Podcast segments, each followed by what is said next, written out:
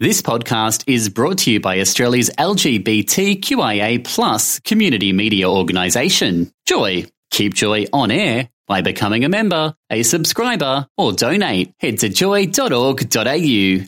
Joy, a diverse sound for a diverse community. Welcome to a Joycast from Joy 94.9. Visit joy.org.au to find out more about our Joycasts.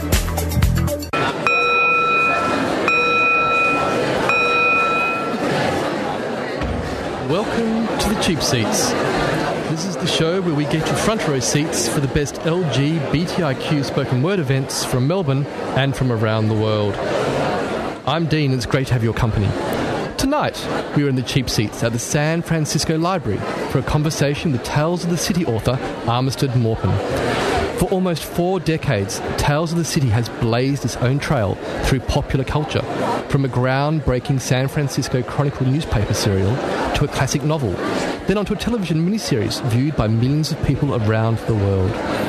First published in 1978, Tales of the City was the first of nine novels about the inhabitants of the mythical apartment house at 28 Barbary Lane in San Francisco. It is both a sparkling comedy of manners and an indelible portrait of an era that changed forever the way we live. So let's grab our stacks from the candy bar, turn our mobile phones to silent, and take our seats as we listen to the conversation from the cheap seats on Joy 94.9.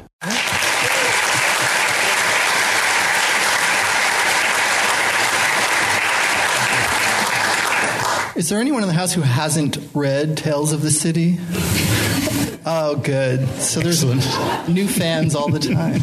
Excellent. Have them taken away.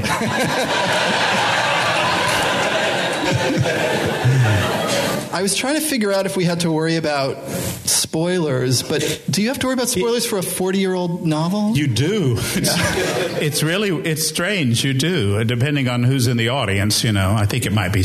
We could probably right. let go of the spoiler alert tonight. I'll, I'll, I'll, I'll, I'll try to be Um, But it, it is a really good question because it does happen when, when people stand up in the middle of the room and say, "How could you have done that to Mona?" And and three other people look around and, "What happened to Mona?" and then they get really mad. You ruined it. Yeah, Yeah. yeah. Um, so yeah, talk a little about about how the Tales of the City were born in the newspaper for people who uh, remember newspapers in the audience. um, uh, yeah, where did where did it start? Was it your idea? Did somebody say to you, young reporter, why don't you give us some fiction? How did it, how did that happen? Um, I, the short version, I was writing for the Pacific Sun, uh, which is still there, um, and uh, doing feature stories for them, sort of around the town column. And a woman friend of mine said, "You will not believe what happens down at the Marina Safeway on Wednesday nights." And so I went down and I observed this, this extraordinary heterosexual mating ritual of the of the women in the rhinestone studded brush denim pantsuits with like two items in their cart chatting up similarly duded up guys in the vegetable department. I'm told that it still goes on. I've talked to some young people who say they call it date way. But I'm just imagining them there standing there, you know, looking at their cell phones in the vegetable department. But uh, I couldn't write a, a nonfiction story on it because I couldn't get anybody to admit that they went to the grocery store to get laid. So um, I made up Marianne Singleton, and uh, in a in a one off, Marianne Singleton goes to the Safeway. It's the thing that's still in the miniseries and the, the, with Connie Bradshaw and the carts, and she meets the guy that's finally meets the guy that's not a creep, and he's there with his boyfriend. And it was sort of struck a nerve in nineteen, uh, you know, seventy four, I guess it was and uh, they asked me if I'd keep on writing it. So I did like five episodes for the Pacific Sun, bouncing around to things that I knew about. So there was like a bathhouse chapter, and, and I had to introduce a gay male character. Well, he was already there from the Marina Safeway. And it started to grow. And then I had always had a, a, an address in mind, a sort of fantasy address that I would write about one day. It was 28 Barbary Lane. Um, and uh, Charles McCabe, I don't know how long to make this story, but it's kind of interesting. Charles McCabe, if you remember the grand old uh, columnist from the Chronicle, oh no, just just dead out there. oh, Charles would hate that. Um, but he was a big, red faced, homophobic, misogynistic, uh, drunken Irishman mm-hmm. who thought all homosexuals in the world were bad except for me. for some reason, he took a, he, a, liking to me, and, and he had read the thing in the Pacific Sun and said, I think we need something like this in the Chronicle.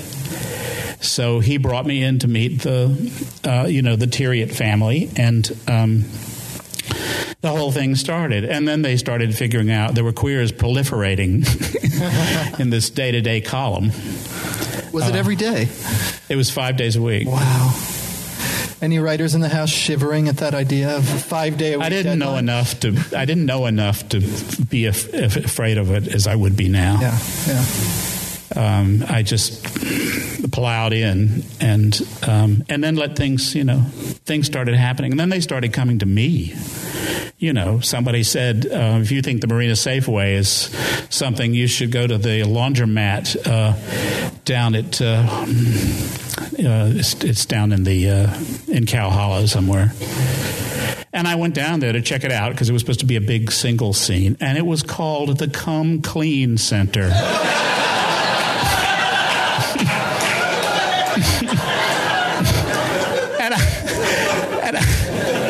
It was a gift, you know. right. So it was, uh, you know. Then I'd seek things out. I'd hear that the co-ed, there was a co-ed bathhouse opening on Valencia Street called the Sutro Baths. Co-ed meaning that men and women would go there. I guess it was sort of largely, uh, it must have been a big, it must have been our bi, early bi population, as well as a certain number of women who just wanted to fix a fag. And I thought, wouldn't that be funny if Brian, my raving heterosexual character, gets all excited about this and goes down to the Sutro Baths to get laid and meets this total babe who's ready to hop in the sack with him. Uh, but and, and she begins with, "How long have you been gay?" And he goes to, "I'm not gay." It's okay, you know. So there's this whole. He ends up having to scrounge up some experience in camp when he was 13 years old to certify his homosexuality to this woman. And I thought I was kind of proud of having that twist on that uh, that sort of twist on things that that early. Well, Brian is a, a big character. Um, in the first book and all the way up to the ninth book. I mean, Brian, Brian, spoiler alert, Brian survives. Um, but uh, I love him. I love him. He's a fabulous character because when I, I just reread the first book and I thought he's kind of a dick, and uh, and I sort of think of all these characters fondly, but when you actually go back and sort of reread some of the books, you think, oh yeah, they're they're actually quite complex. And one of the the great moments is when Brian and and Mouse Michael, uh, who are living in the same rooming house wind up sunbathing side by side. And, and I imagine that must have been a, a very novel thing at the time to have a, an out gay guy and a and a non homophobic straight guy hanging out and talking in generic terms about going out to get laid. Yeah, and then they go out somewhere where they can both pick someone up. To, yeah, uh, well, pick separate people up together. Split up a couple was what yeah. Michael said. um, but it was yeah, it was just celebrating that thing, that thing that sustains me to this day, which is some very tender uh, heterosexual male friendships. You know, these guys through no accident also are you know great husbands uh, and and uh, to their wives and. Um, and I wanted to celebrate that. I wanted to actually sort of crack the notion that it was utopian to suggest that the people who lived at 28 Barbary Lane would never have lived there for real because I saw it happening all around me. Uh, There's a moment where Michael's dating John, who's uh, a gynecologist, Mm-hmm. and uh, or maybe it's the moment when they're not dating quite so closely. But John goes off to you know what I guess we'd call the A gay group. Yeah. Now, a lot of the things in the book seems like they're still very current, but there was something about that moment where I thought, does this still exist? Where there are these sort of wealthy, closeted men who get together, and I mean, is is do you think the closet exists in the same way? Not in the same way. No. Those men still exist, God knows. I don't get invited to their parties. well, I called it the decorarchy in the books. Because it was ruled by some very, very, um, you know, high flown queens of, of fashion and, and uh, design. Right. who were extraordinarily racist, you know. The, the maid would come in and lay the food down at the table, and uh, if they were talking about something they didn't want the maid to hear, he would go, meaning, brown skin in the room. Joy 94.9 is a GLBTIQ community radio station in Melbourne, Australia. Support Joy 94.9 by becoming a member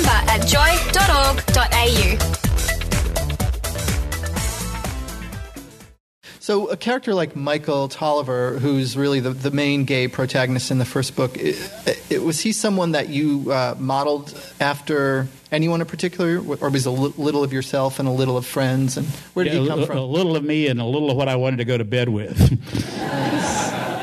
I, I spilled it enough to f- fantasy to give him life, and then used, you know, tried to use some of my own foibles. I certainly didn't. I would never have uh, gotten into a jockey short stance contest. I would have in a million years.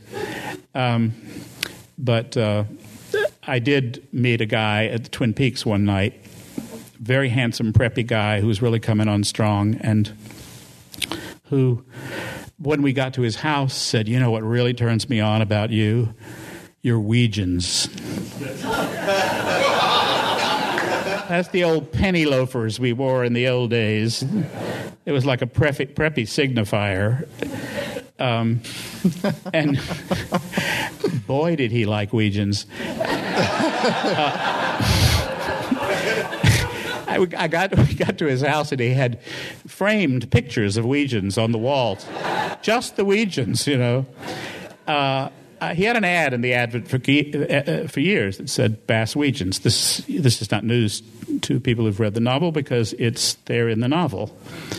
And but the detail that I didn't have at the time that I wish I'd had was that he was the desk he was the night clerk at the Huntington Hotel which was the last hotel at the time that would um, shine your shoes if you left them outside the door at night. and this guy would prowl the hall looking for Weejuns. wow. I don't know what surprises the owners found in the morning. I can't even begin to imagine.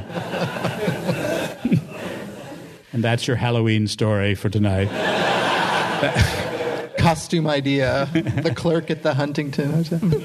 Did you have a sense when you were writing? I mean, you're writing for the Chronicle, which goes out to everyone in the city, and yet you're also writing about you know fetishes and you're writing about uh, uh, you know underground nightlife did you have a sense of how you were supposed to balance those things or did you just wait for the editors to tell you Yeah, you can't mu- do that or, Yeah, I pretty much waited for them to tell me. so you would push it as, as far as Yeah, and it would varied all the time. And I'd have these ridiculous conversations. What do you mean I can't say shit? I said shit last week. that was part of a word. That was shit kicker.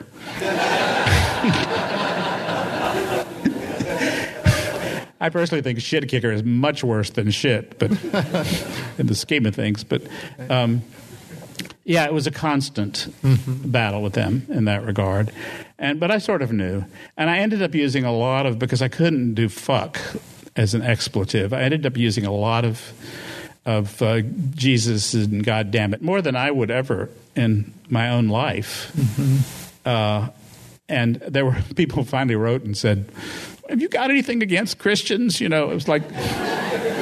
And I thought it was a fair enough question. You know, like I'm because of your Calvinist Lord and our culture, I can't say the word fuck, so I have to say the name of your Lord. So I'm. That's, funny how that worked out. Yeah. So you uh, started out writing uh, really just following these leads like the Safeway and the Come Clean Laundromat, and then at some point was it like I'm writing a novel in in pieces, and and and what was that sort of realization for you? Did did you have to think, oh boy, I got to think about where this is all going, and and those It, it was the computer was adjusted. Basically, Yeah. is what happened. yeah Uh, by the time I'd gotten to um, Babycakes, I, no, yeah, Babycakes, the the, the English American one. Um, which is the fourth in the series. right? yeah, the fourth. Um, I knew what I was doing, and I realized that it would take like four daily episodes to make one chapter. And I was thinking in terms of both the novel and the daily column as I was writing. Um, and I had, you know, in all of the books, I've had a real shot at working on it when it was done. It was my first draft, and when people sort of say reverentially, "I want to go out and print out all your early newspaper columns," I think, "Please don't," you know. right. I don't want you to see that mess. Uh, let's talk about um, perhaps the most beloved character in the books, Mrs. Madrigal. Um, I was really interested. Okay, so maybe this is a spoiler. I was interested to learn that uh, that Mrs. Madrigal's identity is not fully explained or revealed in the first volume of Tales of the City. Yeah, Uh, you know, they all I think we can. blur Say, I think we can say transgender because I'm Yes. I'm, I'm proud of it. yeah. So in the first book, when you read it, um, she's just Mrs. Madrigal. She's Anna. Yeah. And uh, and there's this hint that a blackmail plot is afoot. Right. That someone knows her secret, and uh, it doesn't come out uh, right away. But it was interesting to me that it didn't come out in the first book. Was that a conscious choice? You know, I owe that to the Chronicle, the prissiness of the Chronicle. Because I told, I said, Mrs. Madrigal is uh, a transsexual, I think was the term I used at the time. And, um, oh, well, you can't, you cannot do that. Not, not the first year. You can't do that for the first year. It, here's my favorite part. It will upset the people in the sunset.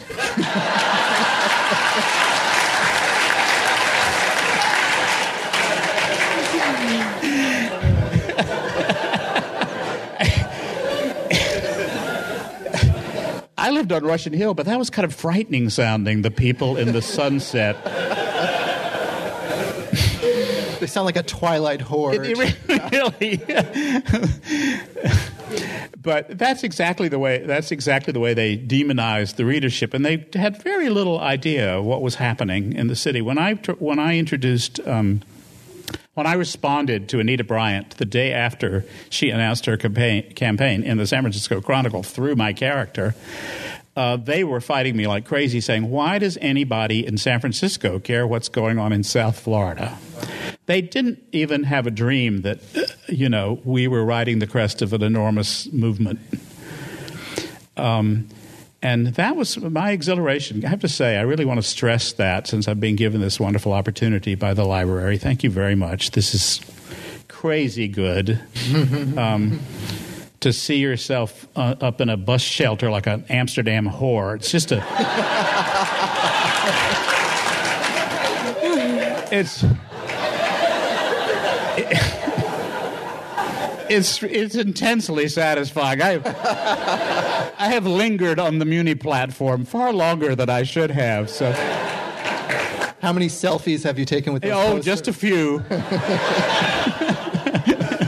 How do I keep that Ex-Lax ad out of the side, though? I mean, it's been very satisfying, and and and I'm most uh, I'm what I'm really proud of is that I feel that I have been part of a revolution. I've been a literary component of a revolution, and I- and I've uh, that's what's mattered to me the most uh, throughout my career. At the first, it wasn't that obvious because I was having such a good time. Uh, it was just my life, and then uh, you know having to. Having, uh, vowing when AIDS came along to just f- follow come hell or high water, I kind of chickened out in 1989 with Michael because he was HIV positive and I thought he was going to die. And I didn't want to write a story in which the gay man died at the end. Um, and uh, so it was. Uh, it was a the most thrilling thing in the world was to realize what I wanted to write a new novel and I wanted to be about a uh, an HIV positive man in his 50s and uh, who's living in San Francisco today, sort of something that might echo uh, in uh, Christopher Isherwood's A Single Man, you know, that because we all love that book. Everybody, every writer I know does. And, uh, and then I realized I had such a guy in Michael Tolliver and that he would be alive. Mm-hmm. Um, and so, you know, it was not it was wonderful to be able to hop back on board the train after my big Cher exit in 1989. you are the Cher of writers. Like you've had a hit every decade, right? It's like for like five decades or something. I know. I don't think I've been. I've been very lucky. I've been very blessed. The cheap seats for LGBTIQ spoken word events from Melbourne and the world every Thursday night at 10 pm on Joy 94.9. Cheap seats.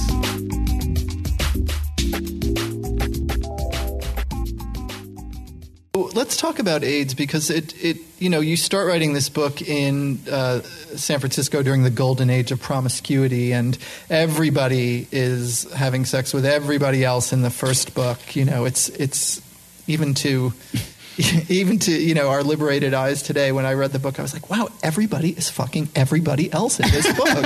That's why it's so warm. The '70s are so friendly. Um, but of course, you didn't know. None, none of us knew that AIDS was coming along, and uh, I'm I'm not sure what that moment would have been like. I'm a little too young to sort of remember the exact beginning of the epidemic. But uh, can, do you want to talk about that for you? well, I, it was a single thing in my life, as it is with most of us. In the beginning, when the epidemic came along, it was just personal. It was someone you knew or maybe a, a, headline on New York Magazine that said "the gay plague" and had everybody talking. Um, but um, I had a, a, little brother in my extended family um, who was uh, 25 and had moved to New York to work for Perry Ellis and was just the sweetest guy. He was loved by so many people. Um, and he got pneumocystis, one of the first people to die of pneumocystis pneumonia, and went very quickly. And we were just gobsmacked, uh, the people in our little household that knew this guy. Uh, and then, of course, it was happening all around us. We were seeing it everywhere. And um, uh, it's so hard to encapsulate this thing, isn't it? I, it really is. Um, the panic and the uh, and the fear and the horrible, horrible dread that we were going to lose the liberation we had earned because we'd been found out to be naughty boys and they were going to punish us for it. Mm-hmm. All of the residual Calvinist guilt that so many of us had to shake off when we came from somewhere else um, come, came rushing back in the midst of terrible suffering and all of that. Um, so I uh, I resolved that I was going to have one a, one of the characters die off screen mm-hmm. and then show the response to it. Uh, you know, and it was if I had uh, it was my version of the death of Little Nell in Dickens.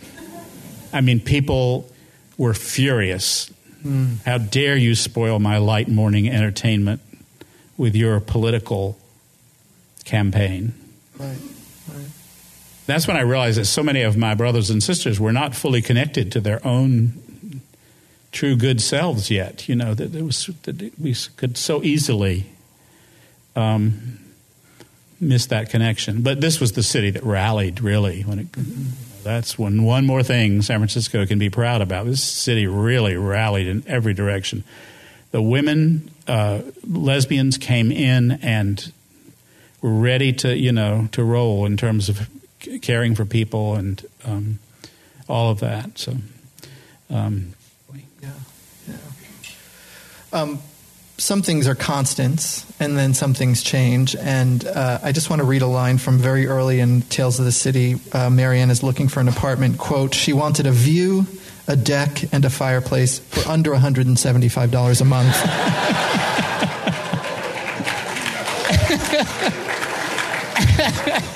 You're laughing, but I wept. I mean, 175 won't even get you a bad hotel room in this I haven't town. got any of those things right now. I have a cornice. I've, I've, I'm, I'm getting off on Edwardian ar- architectural details, you know. But we can do it with everything. I'm rather loving living in our modest abode um, because it is it is taking me back to my Marianne years, and I love being able to have you know it's the greatest thrill, and one of the reasons that the Castro is so expensive is it offers village life in its purest, most wonderful form. You can get to everything. You can buy what you need. You can, and there are there are many such neighborhoods like that in San Francisco, and we've we find them, and uh, and that all adds up to something that makes a city, and was what we were missing when we were in, out living in the most beautiful adobe house in the middle of the desert. The, the thing we miss, missed was that that dynamic dynamic Okay, I'm going to put you on the spot. Rainbow crosswalks in the Castro, thumbs up or thumbs down? Uh, they're, better than anybody else's rainbow crosswalks. I looked them up. The ones in Sydney, you know, uh, I think they made them take them up. Actually, the city council said it was distracting to people. You notice how I'm not answering this question. It wasn't a fair question. And the LA ones are big, wide, yeah. humongous things. Yeah, I think it's. I actually used it as a reference point the other day. There were two women from from uh, Australia who were saying, "Now, where where are the bars along here? Where are the stuff?" And I said, "Go down to the Rainbow Crosswalk and walk off in any direction for two blocks, and and then wander out from there." So yeah, So they help. they're okay. I don't know what I'm scared about is the new street lights. They have some sort of festival lighting or something that comes out of. So we be maybe twinkling like a spaceship by this time next week. I have no idea. Well, Things way up at the top. They they can do rainbows with them apparently. but I think you can handle lighting because uh, you've been to Burning Man now a couple of times. Yeah, right? I know. I think we have some burners in the house here, right? Yeah. Yes, I love that lighting.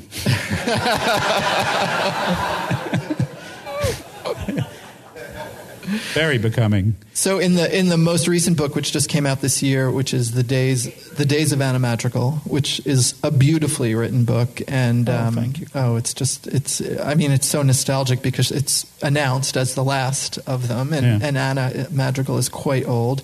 Um, but this is the book where um, Michael, who now has a, a, a younger husband named Ben, um, is going to Burning Man, and he's sort of dragged there. A, in a, in a bit of a grouchy mood. Is this is this autobiographical? Imagine that. yes, it's completely autobiographical. We're going to need the earplugs for what? We have to have earplugs to sleep? How close is the rave? No, I'm not going on the naked bicycle pub crawl. Why not? Okay, one, naked. My big fat white ass on a bicycle seat. What was the other? Pub, drunk and naked on a bicycle. um, I mean, we, we really did have sort of really comic battles over it. All the while, Chris was just patiently sewing away, making outfits for me, and saying, Don't worry, it's going to be okay. There's a reason you have to have lights on you at night when you ride across the playa. And by the time I'd been there for two days, I was already yelling "Dark Wad" at people that weren't lit. I was afra- a little bit afraid, and this is reflected in the book, that it would be sort of wonderful but kind of mean, like a summer camp in the same way, and that there would be rules and, you know, of that oppression. I'm not very good at communal stuff, but uh, I certainly w- loved Burning Man. Yeah. So you got dragged kicking and screaming the first time, but you went back. So you did find something there. Oh yeah, oh yeah. I, a, a landscape like you've never seen in your life, will never see again anywhere but there. Um, uh, the uh, and it's the land of uh, serendipity. Anything can happen because nothing can be fully regulated. You don't have your fucking cell phones for starters, so you don't know how to. You have to communicate with people. true. And, and that becomes just a great adventure. I would wander out from our RV. Yes, we had an RV. Oh, there we go. There they are. Oh, listen, the RV is leaking as we speak. Put some air in those tires. Uh, see, that's that's what That's the that's, that's the mean Burning part- Man. You That's the mean about. Burning Man thing. Uh, but um, where was I? Oh, wandering out. Um, I ended up. I had have. A, I didn't have a playa name the first year. That's the you know name you give yourself when you go there. And what is your playa name?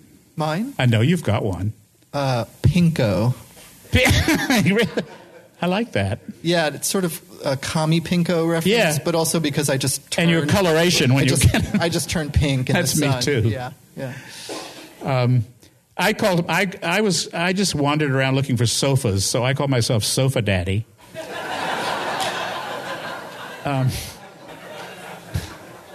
And strangely, These there are Swedish young people. Yes. Oh, we have a sofa. Of course," said the completely naked young beautiful woman with jewels on her Everything. on her everything,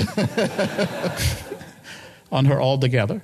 It's it's uh, it's magical, and I knew it would be great for the for the book. I use a lot of this in the book. I use Sofa. Michael gets called Sofa Daddy, um, and uh, because precisely because it worked the way San Francisco did, that a lot of really varied people could bump into each other in this place. That Mary Ann could go, for instance and you know that there's everything from boho to uh, high tech, and and and the twain is always meeting. You can find more Joycasts and show blogs. Go to joy.org.au. So I want to veer off a little from the uh, Tales books just for a moment because you've written some other books as well. And um, uh, in fact, uh, you wrote something as a series of magazine articles that that uh, I had a part in digging out of the archives for you that you've recently republished called Jackie Old. I owe you everything for that, Karl. I'll take it right here. I'll take it. I credited you in the forward. I, ju- I it was the greatest thrill to have this old piece of this work from 32 years ago, and you stood up and read it at uh, at a Litquake event, and the audience was laughing, and I was laughing because it, I could barely remember what I'd written. You know, I had that distance on it. So it's a great piece that uh, Armistead had mentioned at a cocktail party, and that's that's when I did some research and dug it out and, and surprised him with it. But he uh, uh, he wrote about a, a- futuristic San Francisco in which Jackie Kennedy is sort of like a kind of a Grey Gardens character. Yeah, she's Edie Beale. She's it. I wrote it in 1980, and it's imagining 1999 when Jackie would be. Oh my God, Jackie would be 70. The earthquake, the big earthquake, has happened in the city, and uh, people are forced to live in tents in the park. Uh, something that agrees enormously with the gay population in the, in the context of this story. and Jackie God, I'll tell the whole story, and then they can't spend a dollar ninety nine on Kindle and read Jackie Old. $1.99 on Amazon, people. You can afford it.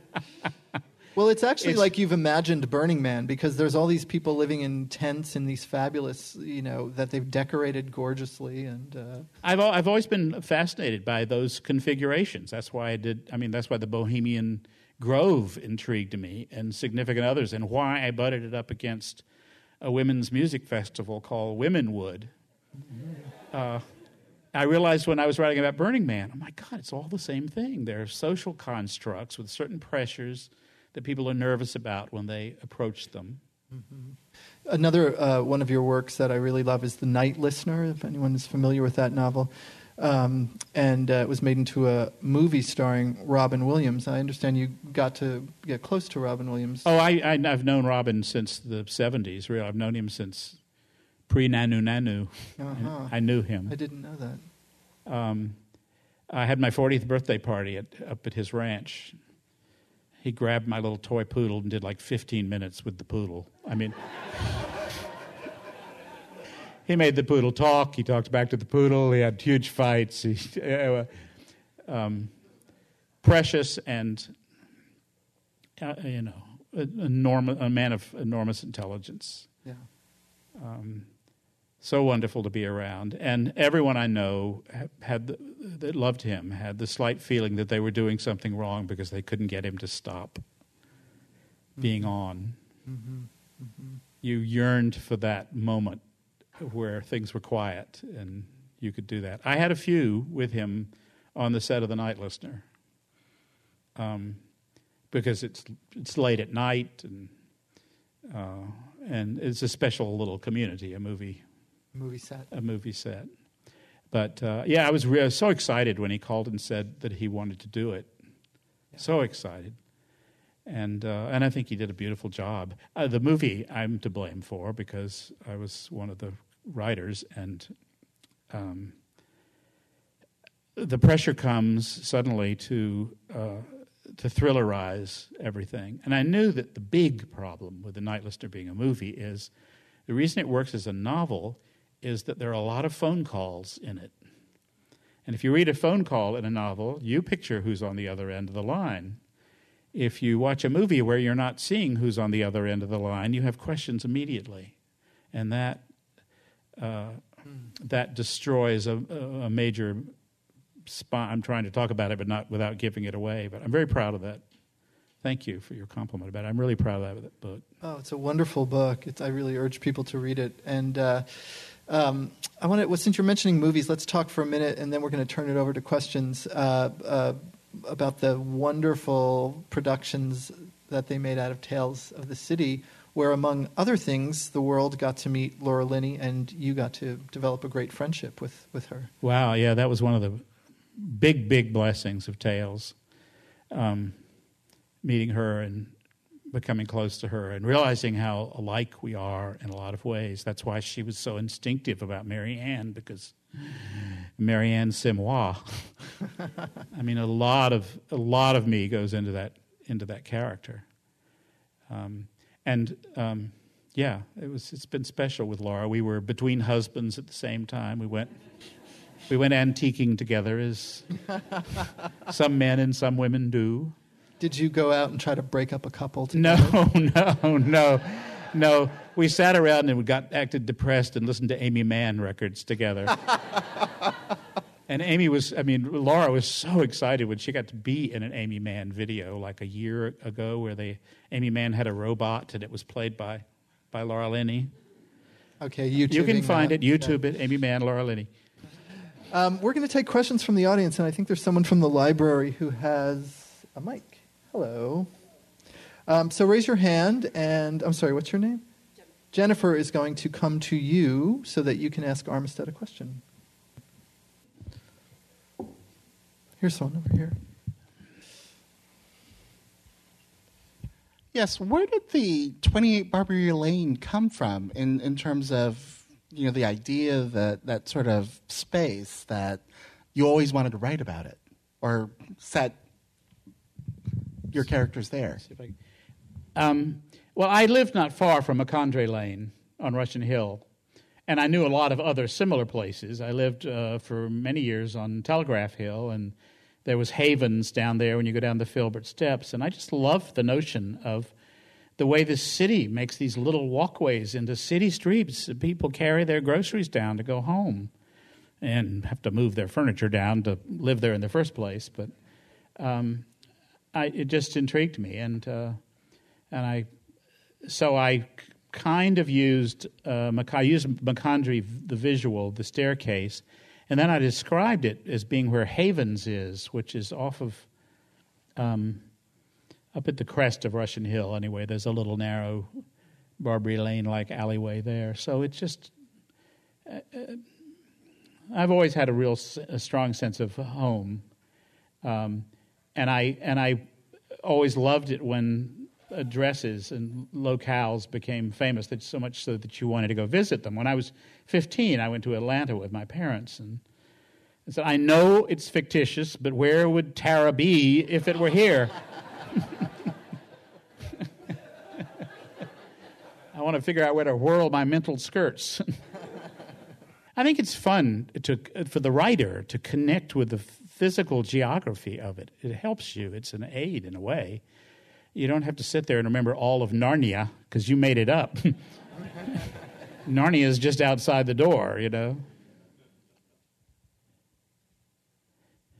Thanks. Um, when you were talking earlier about um, how they wanted you, uh, the, the, Chronicle wanted to, were trying to edit out certain words, um, you know, like shit kicker and, and, all the rest of that kind of mm-hmm. stuff.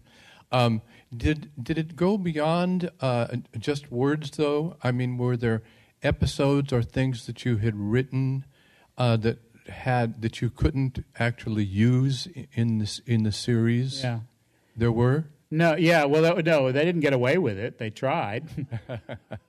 um, I got a call from one of my cohorts in the in the people department, and she said they're going to pull tomorrow's column. This was after the uh, whatever the referendum was in Dade County happened, and basically the gay folks lost, and Anita Bryant won. I actually uh, talked to people who said, well, you know, basically they were saying time to go back in the closet. Right. I, I asked, uh, I, I, was wondering if, if perhaps uh, there were scenes like that. Um, I'm sure we all would love to read the scenes that were cut out of the. Uh... Well, I don't know how interesting it would be, but the, the particular line that set them off uh, and that seemed might most be most offensive to people in the sunset um, was uh, uh, Michael saying, making basically the speech I was making. I don't care, you know, how that referendum went. When I came out of the closet, I nailed the door shut, and that was considered to be pro- too provocative and firebrand. It's really easy to forget that when I started Tales of the City, um, it was a year after homosexuality had stopped being a mental illness according to the American Psychiatric Association, I think it was 75 when they took it off the list of illnesses. And, and the, the silence imposed on just being gay was enormous. I mean, I, had a wonderful advantage with Tales of the City because I could report on things that people weren't even talking about happening. Randy Shilts came a couple of years later and dug in with a journalistic angle on that. But it was there. It was this beautiful, blossoming, burgeoning thing that you could you could see. And uh, and I well, the short version is I called up the editor and said, if you pull that, I'm quitting. And um, he said, you don't really mean that, and I said, yes, I do. And hung up and thought, oh fuck, I've just totally killed the goose that laid the golden egg, you know. uh, but he called back half an hour later and said, well, all right. And uh, the, I had the power from that moment on. I could pretty much do what I wanted. Joan Crawford moment. It don't, was, don't wasn't it? Fuck with me, fellas. You know, thank you. Thanks for listening to a Joycast from Joy 94.9. Thanks for listening to another Joy podcast brought to you by Australia's LGBTQIA plus community media organisation, Joy. Help us keep Joy on air. Head to joy.org.au. Joy, a diverse sound for a diverse community.